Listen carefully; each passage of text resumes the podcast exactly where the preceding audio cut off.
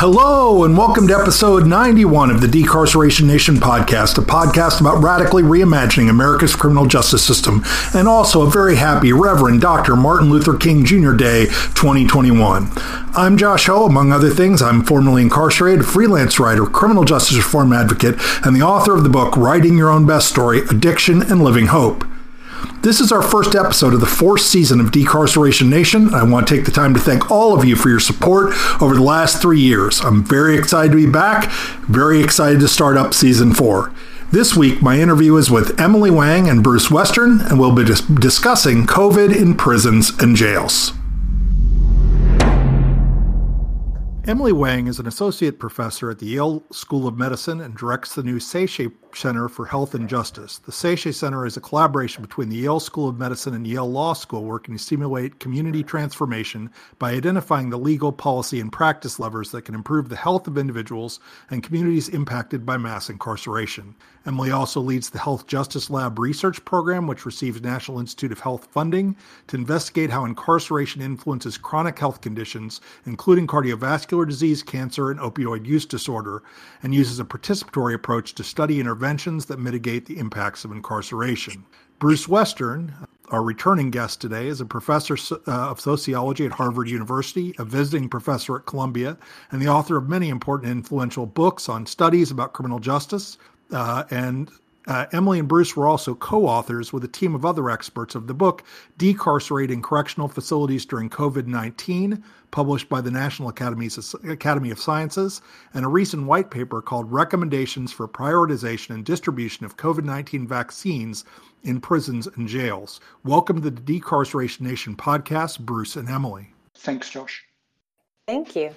I always ask the same first question. Uh, how did both of you get from where you started out in life to where you were uh, found yourself working on the intersection between COVID 19 and prisons and jails? Bruce, you've been here before, so I'll start with Emily.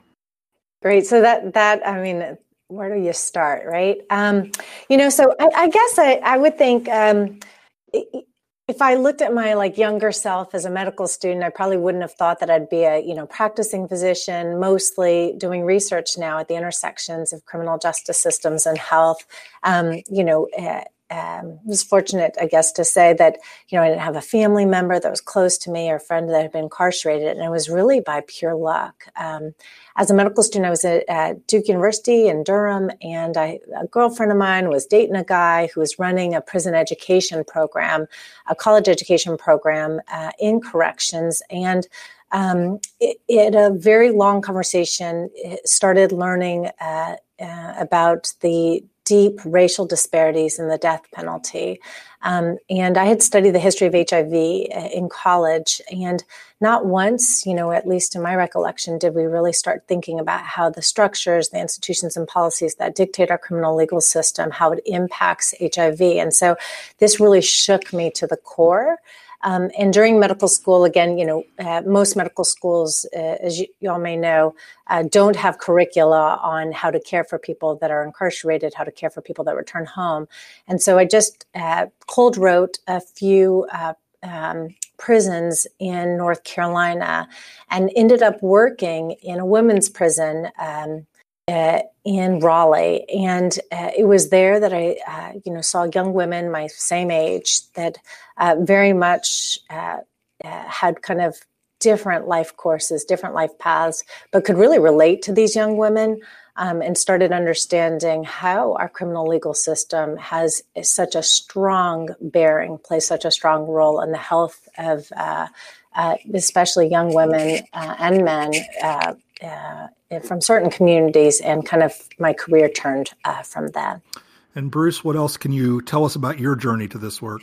Yeah, I mean, I, I last time we spoke, uh, I, I, talked a little bit about, you know, I, I really started out as a, a poverty researcher uh, in sociology, not a, a, a criminal justice uh, person, and uh, but you know, living as an Australian in the United States uh, in graduate school, um, uh, the, the American penal system uh, uh just loomed as such uh, an important focal point for understanding poverty in America. um, you know, the, you know, flash forward several decades, and I was working on a reentry study in in Boston, and I was, you know, spending a lot of time with people who were leaving prison in Massachusetts and returning to neighborhoods uh, in the Boston area, and um, it was really striking. Uh, striking for me uh, how people's health problems uh, affected their reentry experience. I had uh, one uh, respondent, uh, a, a, woman who I got to know uh, very well. You know, she was in, in, in, chronic pain throughout the first year Uh, after her release from uh, from prison. Had uh, many many physical health problems that that she was dealing with, and it completely overshadowed her uh, experience of uh, experience of re-entry, and so you know, health I think has become. Uh, I've become more and more interested in the intersection of uh, health and incarceration, uh, really over the last seven or eight years, and then just in the very recent past. Uh, Emily and I had been working together on a variety of projects, and over the summer or just before the summer, uh, we got into a conversation uh, about the health crisis that was uh, just exploding in prisons and jails uh, around the pandemic, uh, and you know we talked about what we might do to uh, to help meet that challenge. So I wanted to start this season uh, with COVID in prisons and jails because, as the Marshall Project estimated, at least 329,298 people have become infected with COVID in uh, the system uh, since the start of the pandemic, with at least 2,020 deaths. In my home state of Michigan, as of last night, we've lost 124 people and 23,335 people uh, have become infected in a system that has around 34,000 people in it. Uh, Emily, from a medical perspective, can you explain why you think this has happened and why the response to date has been, you know, I, I think there's no other way to put it, but uh, why the response has been so ineffective? Yeah, the, the numbers really are astounding. And I think, you know, uh, very much as you would indicate, I mean, uh, what I what I do uh, for my clinical practice is uh, for the past decade of taking care of individuals as they return home from jails and prisons, um, and we see them within uh, a week, two weeks post release, and uh, to see men and women return home from corrections and describe the state of chaos and fear um, during the COVID pandemic uh, has been profound. I mean, you think I've heard it all, and, and really it's just in a different state. Um, you know, it, it part of what I think is important, and you know, for those, uh, I, I, often think about the medical colleagues that work around me that haven't stepped foot in prisons. I mean, I think some of it's predictable, right? If you look at past uh, respiratory outbreaks, um, pandemics, uh, prisons and jails often are places where um, uh, uh, diseases spread quite readily. And I think, you know, in this scenario, there's a number of factors that have caused for the increased vulnerability of people that are at, you know, living in correctional systems as well as working in correctional systems. And Bruce and I uh, and our uh, colleagues um, report on this in the consensus report within uh, the National Academies report, as uh, Bruce referenced. But you know, um, to walk into some correctional facilities, and I think it's important to note that a good number are really overcrowded. I mean, we've had a state of mass incarceration over the past four decades whereby many correctional facilities are over their stated built capacity.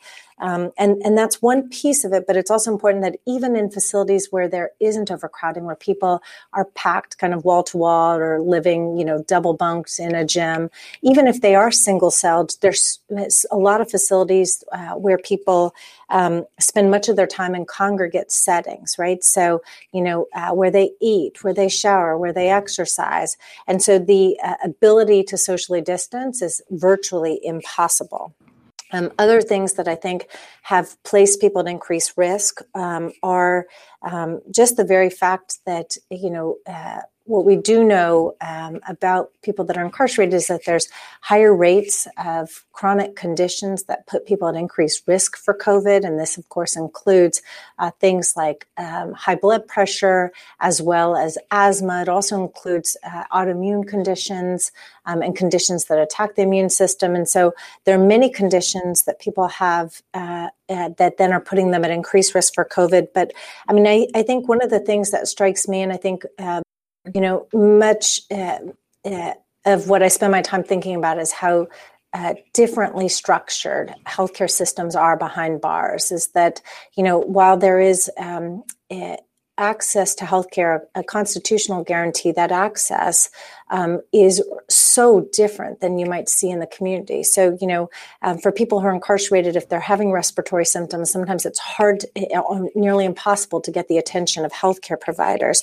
One of the things that's been really clear to us um, in talking to to physicians that practice behind bars is that um, they've been unable to get uh, tests at times uh, um, in a timely fashion. And so, you know, ordering tests, uh, they're kind of deprioritized in terms of um, where they are in terms of the state's public health infrastructure. And so, the ability to get tests, the ability to get resources, the ability to even take care of people, uh, uh, uh, patients who are incarcerated is um, so defunded and deeply siloed from the rest of the public health infrastructure that kind of as a whole um, it, it, what you're seeing now is just this increased risk of dying uh, behind bars um, due to covid as well as kind of increase in uh, transmission. And so um, it kind of it's a whole con- uh, conglomerate of factors i guess that are kind of causing um,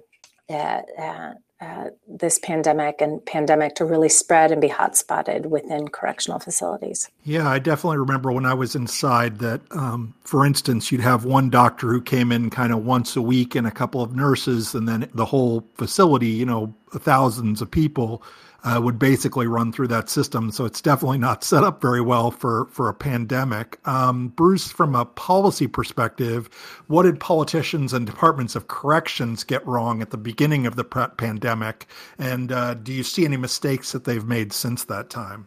Yeah, yeah. I think at the at, at the very outset, you know, this builds on uh, what uh, what Emily was saying, right? If we think about the American healthcare system, it, you know, it's this vast uh, array of, uh, of, of, of, institutions, of, uh, uh of healthcare providers, uh, uh, a huge regulatory and oversight apparatus has been constructed to maintain medical standards, and and then there's the whole economic side of it uh, around billing and health insurance and so on that's completely integrated uh, into this uh, uh system of, uh, uh, of oversight.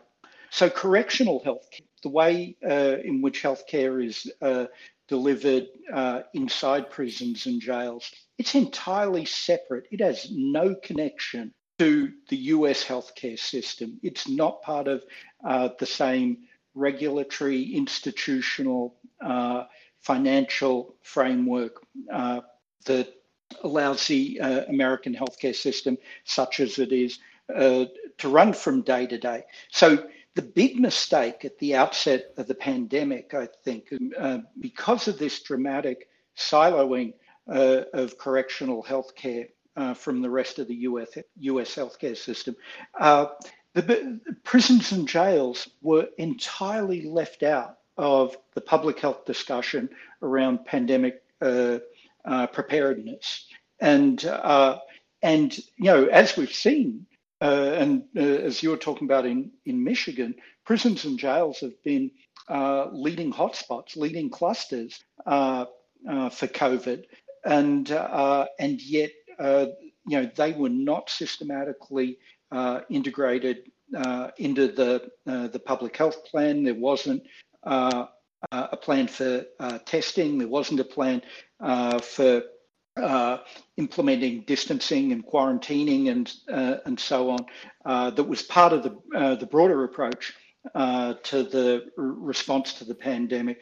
And, you know, thinking back to March and April when uh, the pandemic uh, was just, you know, beginning to tear through uh, uh, certainly Rikers Island uh, jail in New York City, where where I live at that time, and and the jail was not at the outset integrated into pandemic preparedness. CDC uh, didn't produce guidelines uh, uh, for COVID in correctional settings until July. So um, uh, the pandemic was uh, uh, already already exploding at that time. At a more general level, I think part of what's going on is that incarceration just you know, it creates these habits, dehumanization. The, the people inside uh, prisons and jails uh, are regarded as, as less than fully human. They're not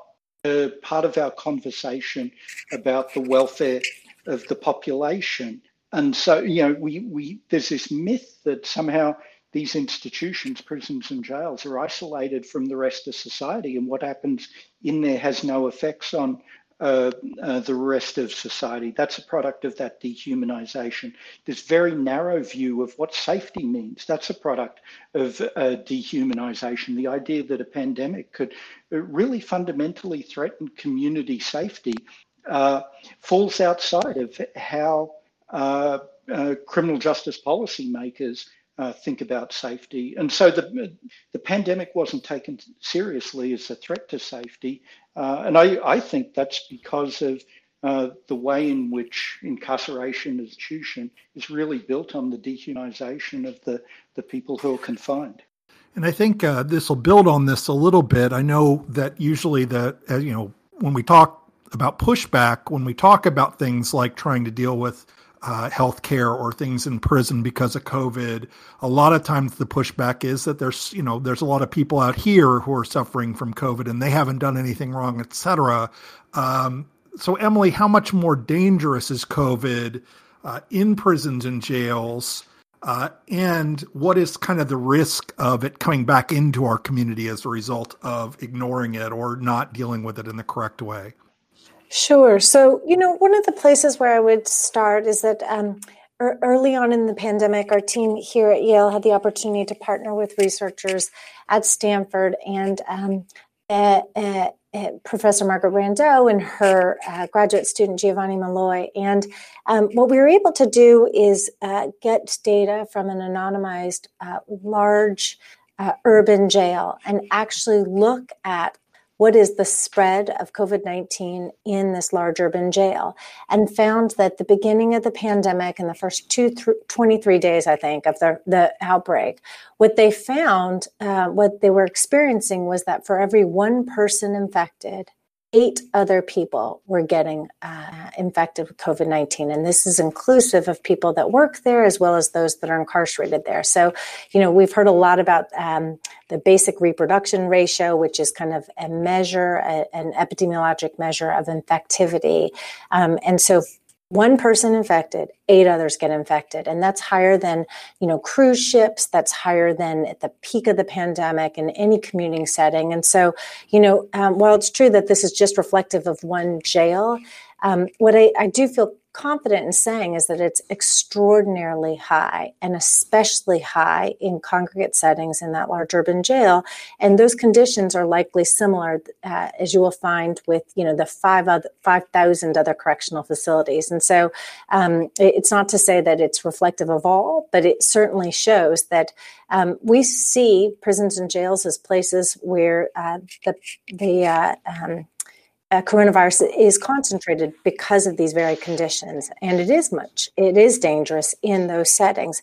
It's also dangerous because of, of the policies that uh, Bruce has explicated, which is that um, when people are incarcerated, they don't have control over where they're sleeping, how they're showering, how they even get health care.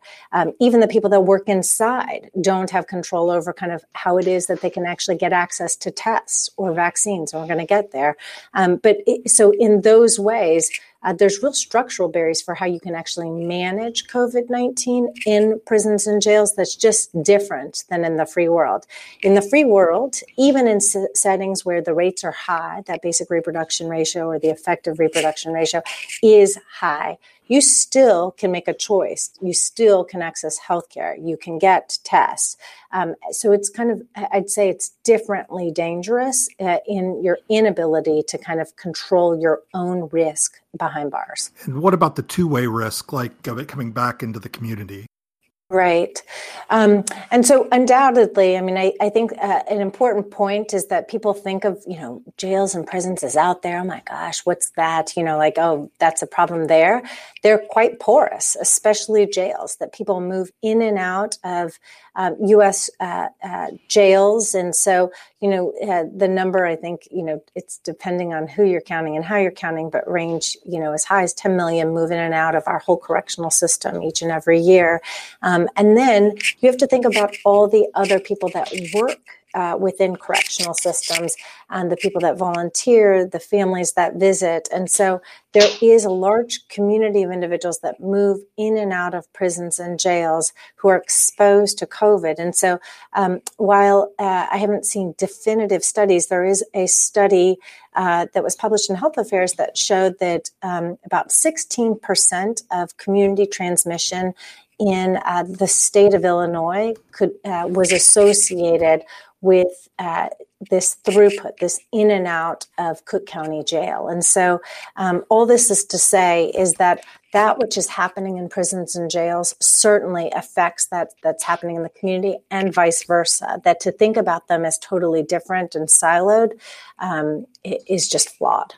One of the things that I heard pretty early on here in Michigan was that, um, you know, because of collective bargaining and unions, that like correctional officers uh, didn't have to get tested, uh, maybe didn't have to get vaccinated whenever the vaccine became available.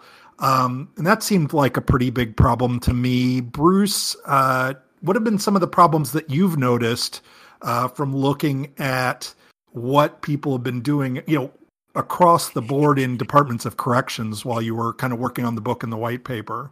Yeah, yeah. I mean, the, the issues around staff uh, have been really challenging. And uh, on our uh, National Academies panel, uh, John Wetzel, the uh, Secretary of Corrections in, in Pennsylvania, was uh, was part of the panel, and um, we met with correctional leaders um, as part of the work we did, and and, and staff issues uh, often uh, often came up as a big challenge in um, managing the pandemic. Uh, uh number one, um, you know, massively uh, massively at risk, and the the data that we have uh, shows that correctional staff have much higher COVID case rates than in the general population.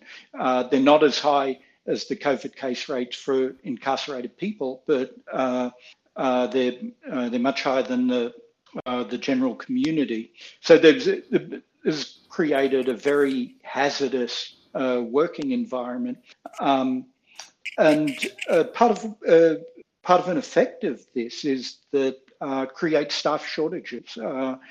people are absent because of illness, and that's been a huge challenge for departments of correction. So implementing uh, all of the guidance on you know how to try and manage the pandemic inside with cohorting and quarantining, physical distancing, and uh, uh, you know, wearing uh, uh personal protective equipment and dispensing it and all of that. That becomes much more difficult when you're understaffed uh, because. Uh, people are getting sick. another thing that came up, and this is, sounds similar to the issues you're describing in Michigan is uh, staff compliance, and uh, uh and so uh, you know wearing masks uh, inside inside the facility, wearing protective equipment, and being diligent in following all the all the routines. you know, we heard from correctional leaders that's been that's been challenging. uh, as well. And we, you know, candidly, uh, we heard that uh, oftentimes incarcerated people were much more uh, uh, than staff in, uh, in in in following those sorts of in following those sorts of rules.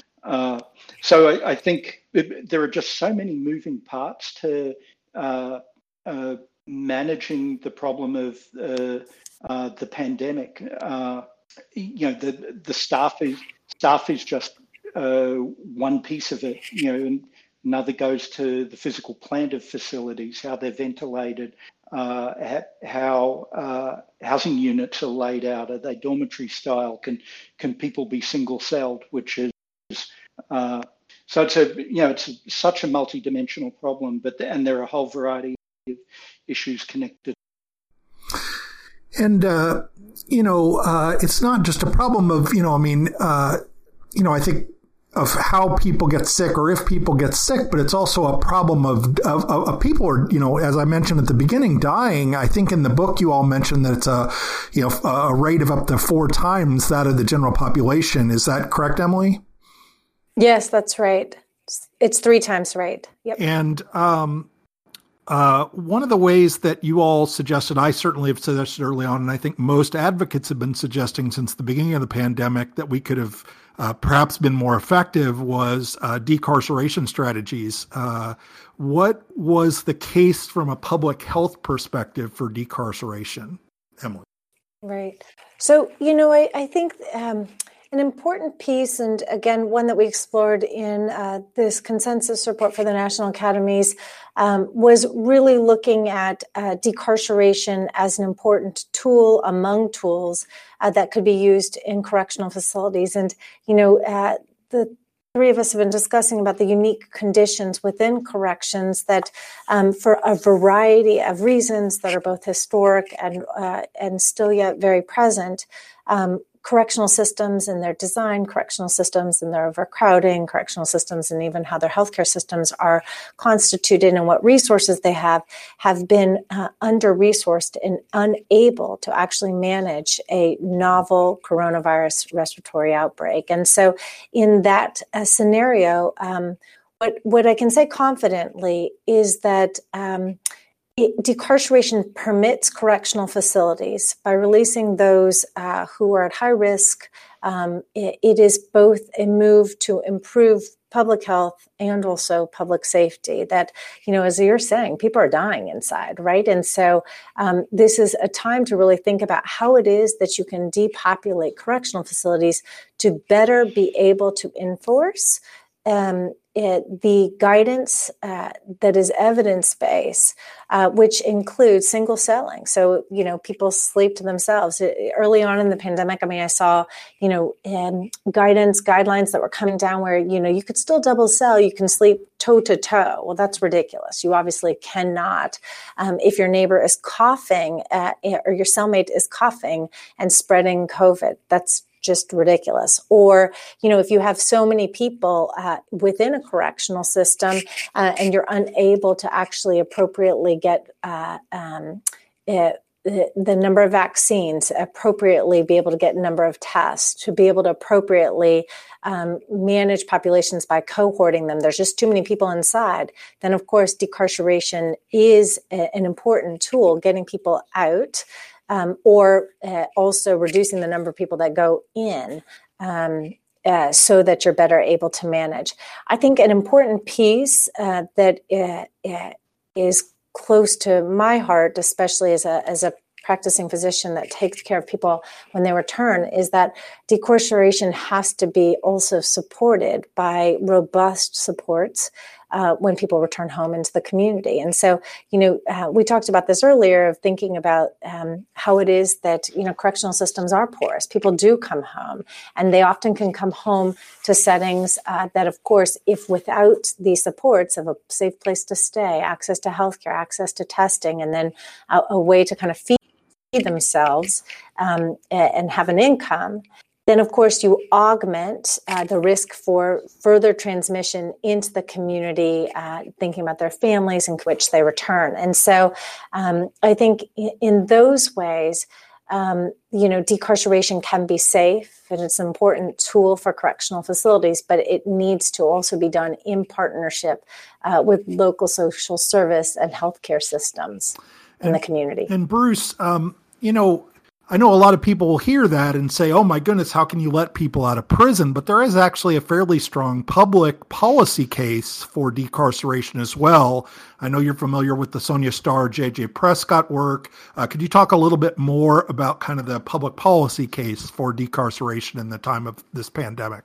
The, you know, the pandemic has uh, created, you know, such a, a massive social cost. And, uh, it's uh, you know it's uh, run the economy uh, into a ditch. We've uh, we've had historic unemployment uh, unemployment levels um, uh, for people who are already struggling economically. the the pandemic has made life a lot harder.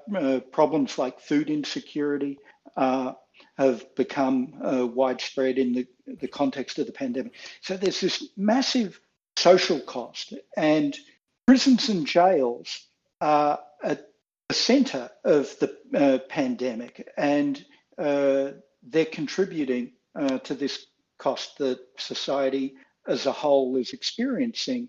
And the pandemic is revealing so many of the failures of uh, our, our penal system facilities uh, are old and poorly designed. They're often uh, they're often overcrowded. Uh, people uh, who are incarcerated often have serious health problems uh, uh, that are not being not being dealt with. And so all of these vulnerabilities um, have just been revealed uh, by the uh, by the pandemic. So uh, the policy case, I think that is the policy case uh, for decarceration by uh, relieving the pressure on the institutions, getting people who are at very high risk, who are currently incarcerated, out of these institutions. which are utterly toxic right now because of infectious disease. Um, that will not only have benefits uh, for them, uh, but the uh, the benefits will uh, redound to the uh, the broader society. You know, the, the the pandemic is is kind of an ethical litmus test because it doesn't respect. Um, you know the artificial distinctions that we've created between uh, victim and offender and, and guilty people and innocent people. All our fates are tied together uh, by the pandemic, and um, the well-being of the most vulnerable people in, in, society is intimately connected to the well-being of society uh, as a whole. And so I think decarcerating uh, in in this context is vital uh, for the safety and security uh, for the entire uh, the entire society. And I think if you know if we can make progress on this, if we can get this right, we'll also be much better prepared for the next pandemic, uh, uh, which seems inevitable. Prisons and jails have always been centers of in, in infectious disease. And uh, uh I think we're always waiting uh, for the next uh, the next pandemic. And if we can if we can make progress on policies for decarceration, you know that's that's going to help preparedness and uh, it, it's going to reduce the toxicity of the penal system uh, in our society more generally. Yeah, you know, I think some people, you know, when they hear this will say, you know, yeah, sure, you know, we're all tied together and this is a danger and all this kind of stuff. But do you perhaps make, uh, save people who are incarcerated from you know from getting infected or dying from COVID, but also potentially create uh, problems with recidivism. And I know there's a decent amount of research that kind of rebuts this. Uh, you know, if, do you have any thoughts about kind of the public safety part of the case? Yeah, yeah. I mean, I think I, I, I think uh, Emily put her finger on it when uh, she said that you know any strategy for decarceration uh, has to have reentry as uh, a key component, and and you know, the the kinds of things that are important uh, in a pandemic uh, are, are also make a lot of sense uh, uh for safe and socially integrative uh, reentry policy. Particularly, I think things like uh, continuity of healthcare um, and having healthcare coverage and providers ready and waiting in the community for when people are released.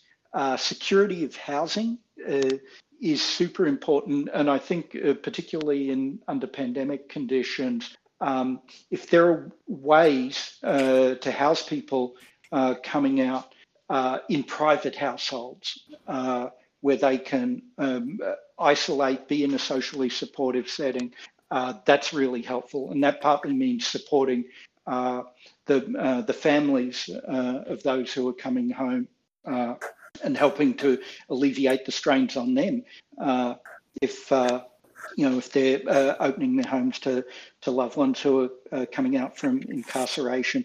And the third thing is uh, income support.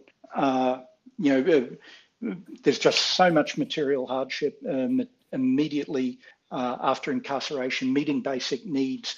for things like you know food and shelter, is uh, just fundamental to uh, reintegrating uh, in a safe way, uh, in a way that uh, supports public safety.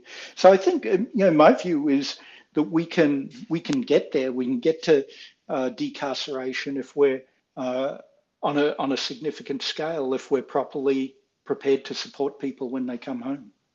And I think that's probably the crux of the, the, the next question. Um, you know, either one of you can take a swing at this, but, you know, it seems like you're suggesting, and I obviously agree with you, that we need better health care. We need better uh, support for when people come back in reentry. We need more uh, decarceration. We need all these things. Uh, but what we're lacking, it seems, in a lot of places is political will. I mean, there's certainly some governors who've stepped up, but quite a few of them have quite gone the other way. Uh, so, do you all have, after you've been doing kind of you know the circuit on this stuff. Have you have, do you have any thoughts on how we're going to get people uh, to where they should be uh, from an ethical perspective and also from a public safety perspective so that some of these changes can happen? I mean we're certainly not seeing you know widespread decarceration or or or anything else uh, across the country despite the incredible costs so far in prisons. Yeah it's uh, uh, it's it's interesting. I i think um, but uh, I think, you know, there are a lot of signs that the larger criminal justice reform conversation was shifting and uh, becoming uh, more ambitious. Uh, uh you know, drug policy reform is, is um, you know, uh, caught fire uh, across the country, and I think a, a, new kind of national consensus is is, is forming around that. Uh, the challenge of uh, changing our public policy response to people who've been convicted of uh, violence. I think a public conversation was uh, uh, was opening up on that front, and we're now sensitized to the medical vulnerability, the health vulnerability of of people who are incarcerated.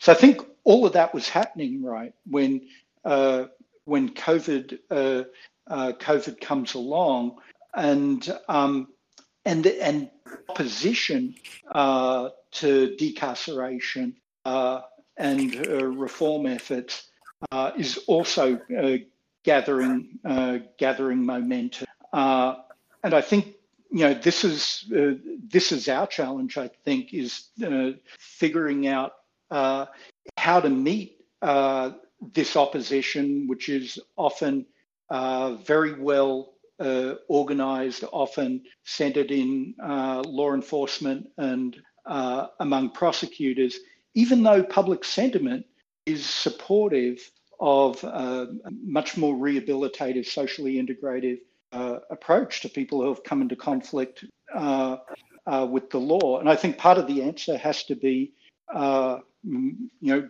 greater organization uh, on uh, on the reform side and uh, uh more community organization, more community voice in meeting the opponents of a, a, a more humane response to harm and the you know the tangled mess of problems of you know racism and uh, health and uh, and poverty that all just concentrates in the criminal justice system. Emily, did you have any yeah. thoughts? You know, yeah. One thing I would add to it's interesting. Um, it you know I'd say, you know, especially during the summer when we were working through this consensus report and looking at the numbers, you know, it, it, looks like actually the number of people held in prisons and jails went down by, you know, like more than 20%, right? And then when we dug in a little deeper, we found that there's real differences between jails. There's far more people that were released from jails than prisons. Um, it, um, not by more than 20%, I just misstated, by 10%, but in jails it was about 20%, and then state prisons is about 5%. Um, and uh, one of the things, though, that, uh, you know, we noted was that it was uh, um, a real passive kind of depopulation, right? The courts closed, police just started stopped arresting people, right? Like our, our country shut down in certain ways. Um, um, but what I did find interesting was that even when there was the political will, even when you know, kind of people in executive branches and governors would step out and state that there was the need to release people that were of high risk, that oftentimes our bureaucracies for compassionate release, medical release, our ability to respond to pandemics um, was really stymied, you know, at the level of kind of how it is that you get a person released on medical parole or compassionate release or anything um, that would enable the appropriate public health levers uh, to be enacted to better protect um, those that are incarcerated and those that work there. And, and so to me, that that's also part of the story here. It's not just the kind of, um, it, um, you know, uh, deep dehumanization of people that are incarcerated or an unwillingness to go there. At times, people, you know, governors were, and we still couldn't get people out and home and safe. And so, um, to me, that's a lot of the work that has to come now is is interrogating why is it and what is it that needs to happen so that uh, now we're still in the middle of um, large scale community outbreak, and then also for future pandemics, what needs to be happening to change those policies. And those are oftentimes legislative actions or even just practice changes um, that uh, consider uh, the ways that people can be released, how courts operate, how police, how you know uh, parole boards operate, but also how the health system operates, how um, the housing is uh, um, is more inclusive of people that have criminal records, how it is that we can more quickly provide income supports to those who are returning home. Um, you know, I'll admit to some frustration after, you know, eight or nine months of pushing for this, uh, these kind of changes. Um, you know, I've reached a kind of the place in my own advocacy where I'm pretty profoundly cynical about most of these things happening and uh, at the level mm-hmm. necessary to serious the risks of death. Um, you know, you recently co-authored a, a, white paper about vaccinations. I'll start with Emily. Uh, you know, sh- how do we, you know, should people in prisons be prioritized at a high level?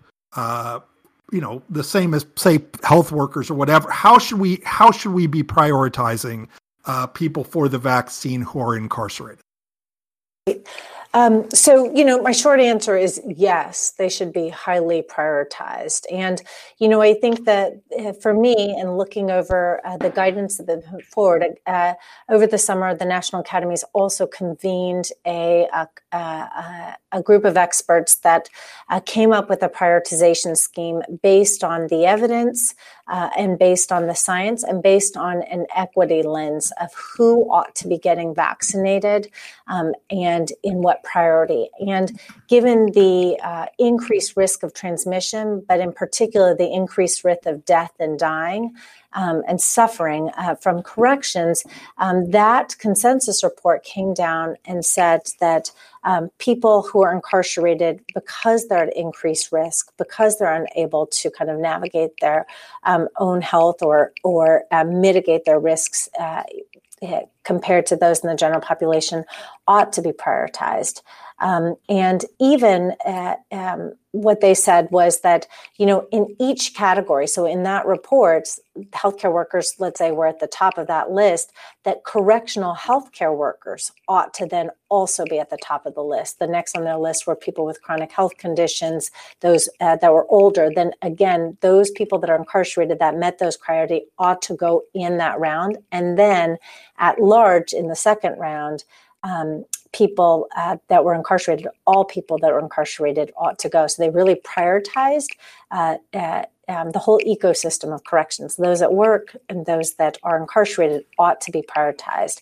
Um, and it just makes sense. That's where the, we have uh, it, massive outbreaks, higher rates of death. People are uh, really placed at increased risk uh, within corrections. And so vaccines ought to be distributed there first. And they are so in certain states, and then in other states, of course, because the states can decide their own prioritization schemes, um, are either not included in the plans or uh, or deprioritized. I know we've recently seen pushback in a number of states to vaccine prioritization. Uh, Governor Polis in Colorado, for instance, discarded the recommendations of experts and downgraded providing incarcerated people access to the vaccine. You know, multiple different states have different schemes uh, you know, uh, in Michigan, you know, certain people are prioritized in phase one, some are in uh, the rat, the the bulk are in phase two, and in some states they're just not prioritized at all. Uh, my understanding is Governor Cuomo has refused to prioritize folks. Uh, you know, what are your thoughts about this, Bruce?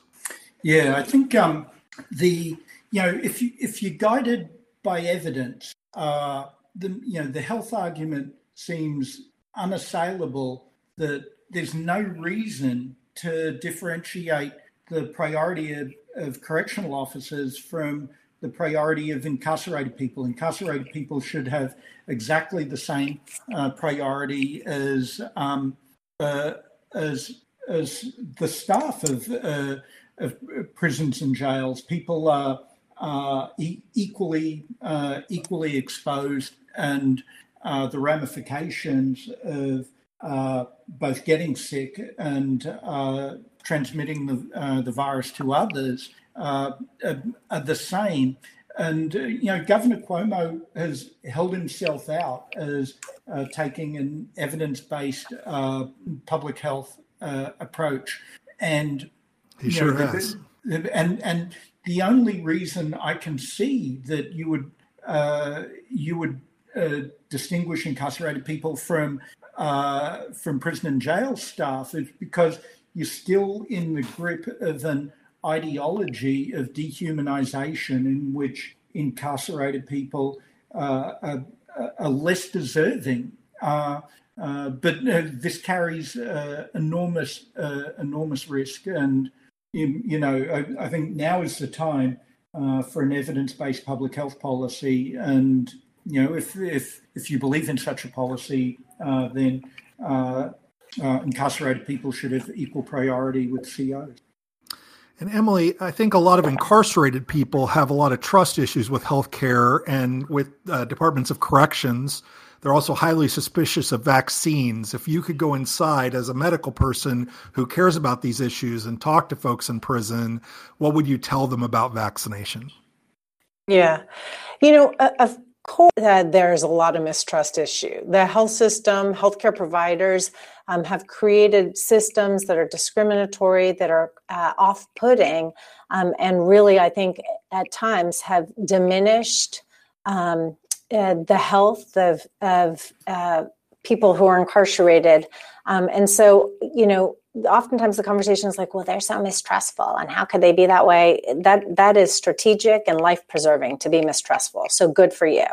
Um, but what i would say is this is that you know in to my patients who are coming home from corrections i mean and also to those that are inside um, you know the concerns that i've heard i think are important ones. We all have these concerns you know and some of the things i would say is that um, uh, it, to start, people have said, you know, like, oh, they've hustled them up, right? Like, how could they possibly have created a vaccine this darn quickly?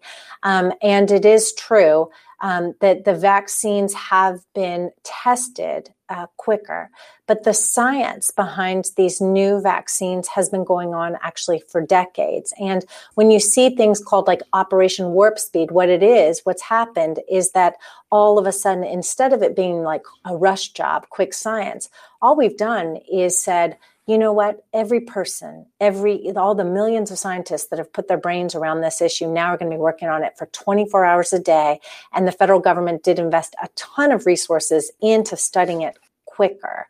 And so it's not that the quality of the studies are worse it's just that we've put in a lot more resources to study it. So these vaccines are not a rush job. Um, the second thing i would say is that you know i've heard a lot of my patients be concerned that um, uh, that you're inserting someone's DNA. Um, and uh, there's no such thing. There's no insertion of a DNA. These are messenger RNA viruses, um, vaccines uh, that are not a piece of anyone's DNA. It's just like a code book that's going in to tell your own immune system how to fight against the coronavirus. Um, that in fact, uh, this vaccine um, is even more effective than I might have imagined at preventing uh, severe illness and preventing death. And so it, it's, I think, um, something that I would say is that they have every right to be mistrustful, every right to ask questions, um, and every right to demand that there would be kind of this forum in place to really look at the vaccines they're getting, ask the questions they want, and then make certain that they have the aftercare.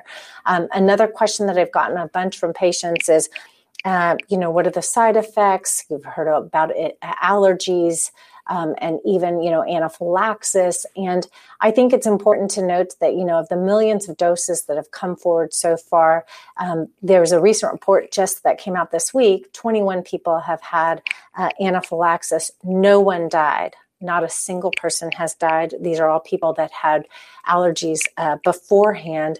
And what's important to note is that if you should be watched um, probably for about 30 minutes after getting the vaccine. And so these are the things that if you uh, have questions, you should ask. Insist that you have a safe place um, for someone to monitor you before uh, getting the vaccine. Um, I think are all really important places. But um, to me, I mean, these are core questions uh, that, you know, before you get any vaccine, you should really know the safety and, and the uh, kind of effectiveness of this and this is a safe vaccine that's been developed over decades, um, tested quickly because we've pushed our national resources into it. Um, and um, the ways to kind of protect your own safety is to ask a ton of questions and to make certain that someone's watching you for 30 minutes after you get it. What a really great and informative uh, discussion this has been. Uh, this year, I'm asking people if there are any criminal justice related books that they might recommend to others. Do either of you have any favorites? Uh, yeah, the uh, two things, a couple of books that I've been uh, really impressed with lately. Uh, Nikki Jones's book, The Chosen Ones. Uh, Nikki just won the American Society uh, for Criminology Book Award. Uh, just a, a, beautiful ethnography of men who have been incarcerated in the Bay Area and working as violence interrupters. Uh, and Dave Harding, and Jeff Morenoff, and their colleagues has a great book on uh, re-entry called On the Outside. And so both of those books, The Chosen Ones and On the Outside, are terrific. Emily, did you have any? You know, um, I, I, I, too have uh, read Nick Jones's book, and so I think that that's uh, a great recommendation as well. I recently just finished Homer Venters' book, and now the title is I finally finished it. Um, and um, that for especially uh, folks that don't have a sense of what it feels like um, to kind of walk through the healthcare system behind bars. He used to be the former medical director of um, uh, care within Rikers, I think is uh, pretty illuminating as well. I always ask the same last question What did I mess up? What question should I have asked but did not? No, I think we, we covered everything. I, I regret missing Emily's uh, audio over over the last 15 minutes, but I feel like we covered everything. Emily? Great. Yeah, I don't have anything else. Okay, great. Well, I want to thank both of y'all for doing this and for uh, helping us start out the season on a on a really important note. Um, so, thank you for being here. thanks Thank so you. much, Josh. Okay, bye bye. And now, my take. When we take away people's rights and the ability for them to take care of themselves, we have to take responsibility for their care. We're dramatically failing in our responsibilities to take care of people in our prisons and jails during this pandemic. Incarcerated people are getting infected and are dying at a rate that is much higher than the rate out here in the free world. Healthcare is worse for them, and it is impossible for people in our facilities to socially distance and protect themselves. When people do get out, there's no continuity of care or social support. So far, after nine months, most of our elected officials are either too stressed or too scared of the political consequences to either decarcerate or to provide priority access to the vaccine for our incarcerated populations. Meanwhile, people continue to die, and none of them, not a single one, was sentenced to die from COVID. Nobody is going to help them if we don't get involved in trying to make sure our politicians know we need to help our incarcerated brothers and sisters. Saving lives is going to be on us. And the longer this goes on, the more people will die. We absolutely must do whatever we can to make sure vaccines get to the people who want them in our facilities as quickly as possible and decarceration happens whenever and wherever possible. Please let your governor and legislators know that they need to prioritize incarcerated people for getting access to the vaccine as soon as it's humanly possible. This is supported by the CDC, the National Academies of Sciences, and many other experts. If we believe in evidence based and science based reform and we want to save lives, we need to insist that every incarcerated person and every correctional officer gets vaccinated as soon as is humanly possible. As always, you can find the show notes or leave us a comment at decarcerationnation.com. If you want to support the podcast directly, you can do so from patreon.com slash decarcerationnation. For those of you who prefer a one-time donation, you can now go to our website and give a one-time donation. Thanks to all of you who have joined us from Patreon or given a donation in the past. You can also support us in other non-monetary ways by leaving a five-star review from iTunes or like us on Stitcher or Spotify. Special thanks to Andrew Stein, who does the editing and post production for me, and to Ann Crespo, who helps with our transcripts and graphics. Also to Alex Mayo, who's helping with our running our website. Make sure and add us on Twitter, Instagram, and Facebook, and share our posts across your networks. Also, thanks to my employer, Safe and Just Michigan, for helping to support the Decarceration Nation podcast. Thanks so much for listening to Decarceration Nation. See you next time.